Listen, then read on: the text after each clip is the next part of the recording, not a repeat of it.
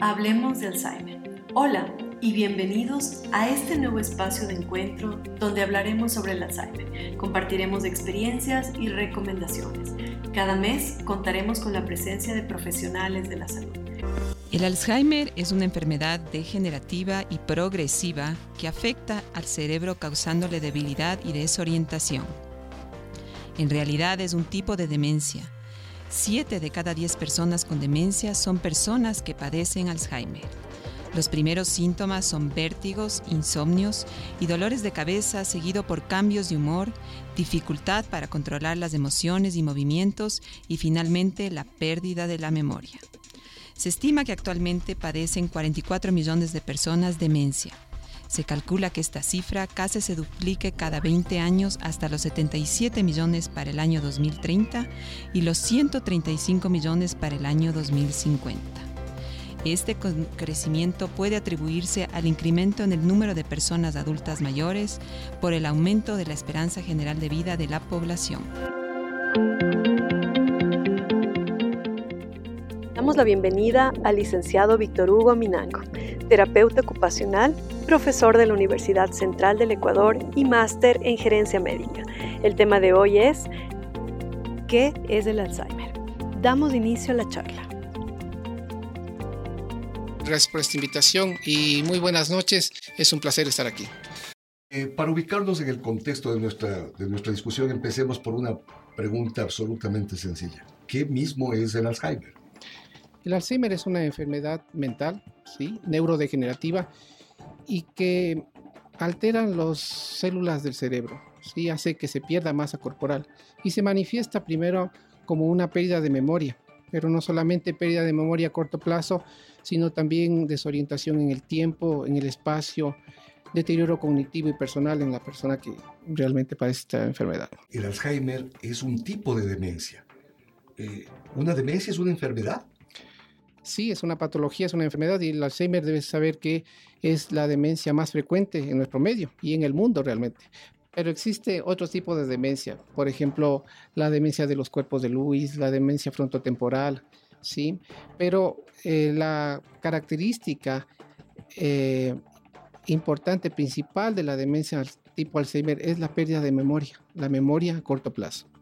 Entonces, el paciente que tiene Alzheimer es un paciente que posee demencia. Existen algunos otros tipos de demencia, tú los has mencionado, demencia de cuerpos de Levy, demencia frontotemporal, alguna característica de esas, pensemos por ejemplo la de cuerpos de Levy, ¿qué característica ocasiona en el paciente? Eh, además de, claro, pérdida de memoria, tiene otras características eh, psicomotrices, hay alteraciones en la motricidad eh, fina, en la motricidad global, y no necesariamente se manifiesta primero con una pérdida de memoria, sino con alteraciones en, en la desorientación en el tiempo, en el espacio, y también alteraciones conductuales que hacen que esta persona eh, no tenga las mismas características sociales del resto, sino se vuelva un poco atípico en cuanto a la, a la socialización. ¿sí?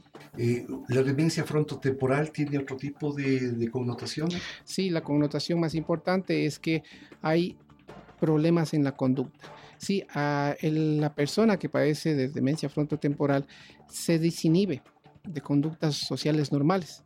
Es decir, que en un momento de euforia puede hacer eh, cosas que, no real, que realmente no estarían eh, acordes. Por ejemplo. Puede ser agresivo o por darte un ejemplo, ¿no? En una conversación, en un restaurante, en una mesa, puede levantarse y cantar a viva voz sin que tenga este, un pudor. Entonces, esa es una de las características de otro tipo de demencia que no necesariamente es Alzheimer. ¿Qué hay de cierto en que todas las demencias terminan siendo Alzheimer o terminan en un Alzheimer? No, hay que hacer una diferenciación puntual y por eso vale la pena el diagnóstico temprano. El diagnóstico temprano eh, involucra el que la persona que tiene alteraciones de la memoria se dé cuenta de estas alteraciones, ¿sí? Y busque una atención inmediata, una atención profesional inmediata. Quien hace una valoración diagnóstica temprana es un médico un neurólogo, un psiquiatra. Y él es la persona, el profesional que una vez hecho una evaluación, ¿sí? Y haciendo una referencia con eh, imagenología, ¿sí? Puede dar un criterio diagnóstico certero de qué tipo de patología o deficiencia tiene esta persona y si es que se diagnostica como demencia y si es que se diagnosticara como demencia tipo Alzheimer, lo primero es referir a una atención terapéutica temprana. Porque como ustedes saben, la demencia tipo Alzheimer es una enfermedad incurable, no tiene cura. Pero lo que se puede hacer si es que se detecta tempranamente es intervenir lo más pronto posible para que todas estas habilidades que se van perdiendo, habilidades cognitivas, habilidades sensoriales, habilidades sociales que se van perdiendo porque esta enfermedad es neurodegenerativa, no se pierdan o se pierdan mucho menos rápido que si no tuviera una intervención terapéutica temprana. El Alzheimer, y cuando hablamos de Alzheimer, entendemos que es una patología que afecta a, las personas de, cierta edad. ¿De qué rango de edades estamos hablando?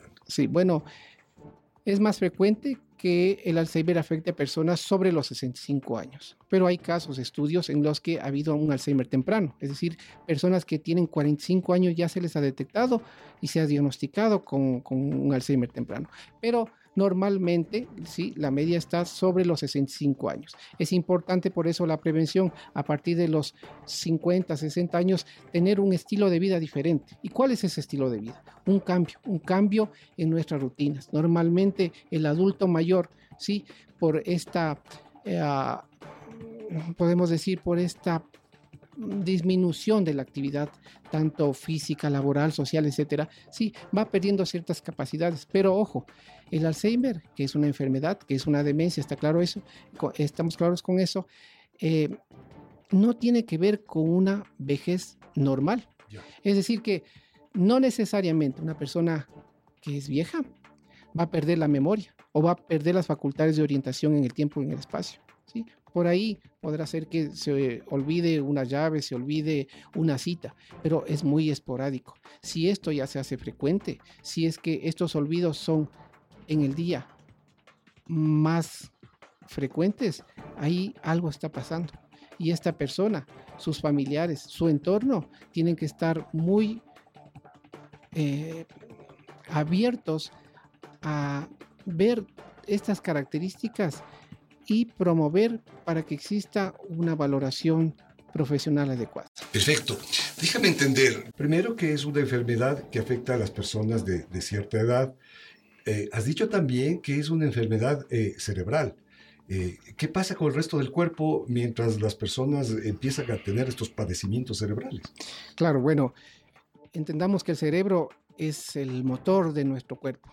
Realmente el cerebro, por el cerebro pasan mucha, mucha información, tanto cognitiva, pero también motriz, porque el cerebro finalmente, finalmente es el que planifica el movimiento. Entonces, no necesariamente el Alzheimer tiene que ver con un deterioro cognitivo exclusivamente, sino también con un deterioro en las habilidades sensoriales, en las habilidades motrices, porque el individuo que tiene Alzheimer va perdiendo esa planificación del movimiento, se vuelve más lento, más torpe, va perdiendo esa planificación, por ejemplo, para escribir, porque aun cuando tenga las capacidades físicas para coger un esfero y hacer un apunte, falta la coordinación que el cerebro está perdiendo por este daño, justamente por la enfermedad. Entonces aquí vemos una limitación en cuanto a lo motriz. Eh, brevemente, Víctor Hugo, ¿nos podrías señalar cuántas etapas existen en la enfermedad de Alzheimer, hacer esta una enfermedad progresiva y degenerativa? Bueno, em, concibamos a la persona como un ser integral. Entonces, cada persona es diferente. Establecer un parámetro, sí, es bien difícil, pero por razones de atención médica terapéutica se establecen tres fases. Una fase inicial en donde la persona está consciente de sus limitaciones, se da cuenta de que existe un problema, tal vez está pasando por un proceso de no aceptación que es claro, ¿sí? en el que una persona puede inclusive tener momentos de depresión, de ansiedad, justamente por esta incapacidad de hacer las cosas o por esta dificultad de procesar el pensamiento pero es, es independiente. Luego viene una segunda fase en la que esta persona se vuelve semidependiente, es decir, depende de otra persona para organizar el día, porque claro, tiene eh, deficiencias en la memoria, en la memoria a corto plazo, en la orientación, en el tiempo, en el espacio, y necesita que de a poco le vayan organizando sus actividades diarias. Y una tercera fase que es una fase en la que la persona es totalmente dependiente, depende de una o, varias personas para desarrollar sus actividades. En esta fase, sí, es, ah, entra mucho el manejo de enfermería, porque es una fase en la que la persona normalmente está perdiendo o ha perdido la capacidad de caminar, ¿sí? está teniendo problemas en la deglución, en las funciones vitales, entonces necesita una atención personalizada y un equipo que le ayude a mantener estas capacidades. Una enfermedad en síntesis que cambia la vida no solo del paciente, sino de la familia. Sí, sin duda. Eh, una persona con Alzheimer involucra para su acompañamiento por lo menos seis o siete personas en su entorno. Entonces, esta problemática es individual, pero se vuelve familiar y por tanto se vuelve social. Esto es como una conexión, ¿no es cierto?, de una atención integral. El profesional médico, el terapeuta, el psicólogo, el auxiliar de enfermería, la enfermera, sus familiares, las personas que trabajan con eh, ellos están ahí acompañando. Es una situación eh, grave, ¿no? calamitosa. Y si me permites unas palabras, yo quiero decirles a todas estas personas que nos, que nos escuchan que yo entiendo que es difícil afrontar el dolor solos. Por tanto, yo quiero dar un mensaje a estas personas que nos escuchan, a sus familiares, a sus amigos, de que no están solos que hay personas e instituciones que les quieren acompañar. Y más allá de eso, darles la posibilidad de mejorar su calidad de vida.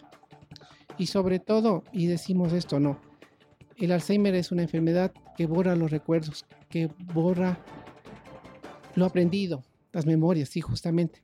Pero algo que no se puede borrar es la dignidad de la persona. Entonces a todas esas esas personas que nos están escuchando, este es el mensaje. No están solos, habemos personas e instituciones que tratamos y queremos acompañarles. Muchísimas gracias, Víctor Hugo, por tan valiosa información y por compartirnos tu conocimiento y tu experiencia. Encuéntranos en redes sociales como Fundación TASE. Y para más información, visítanos en www.fundaciontase.org. Nos vemos en el próximo capítulo.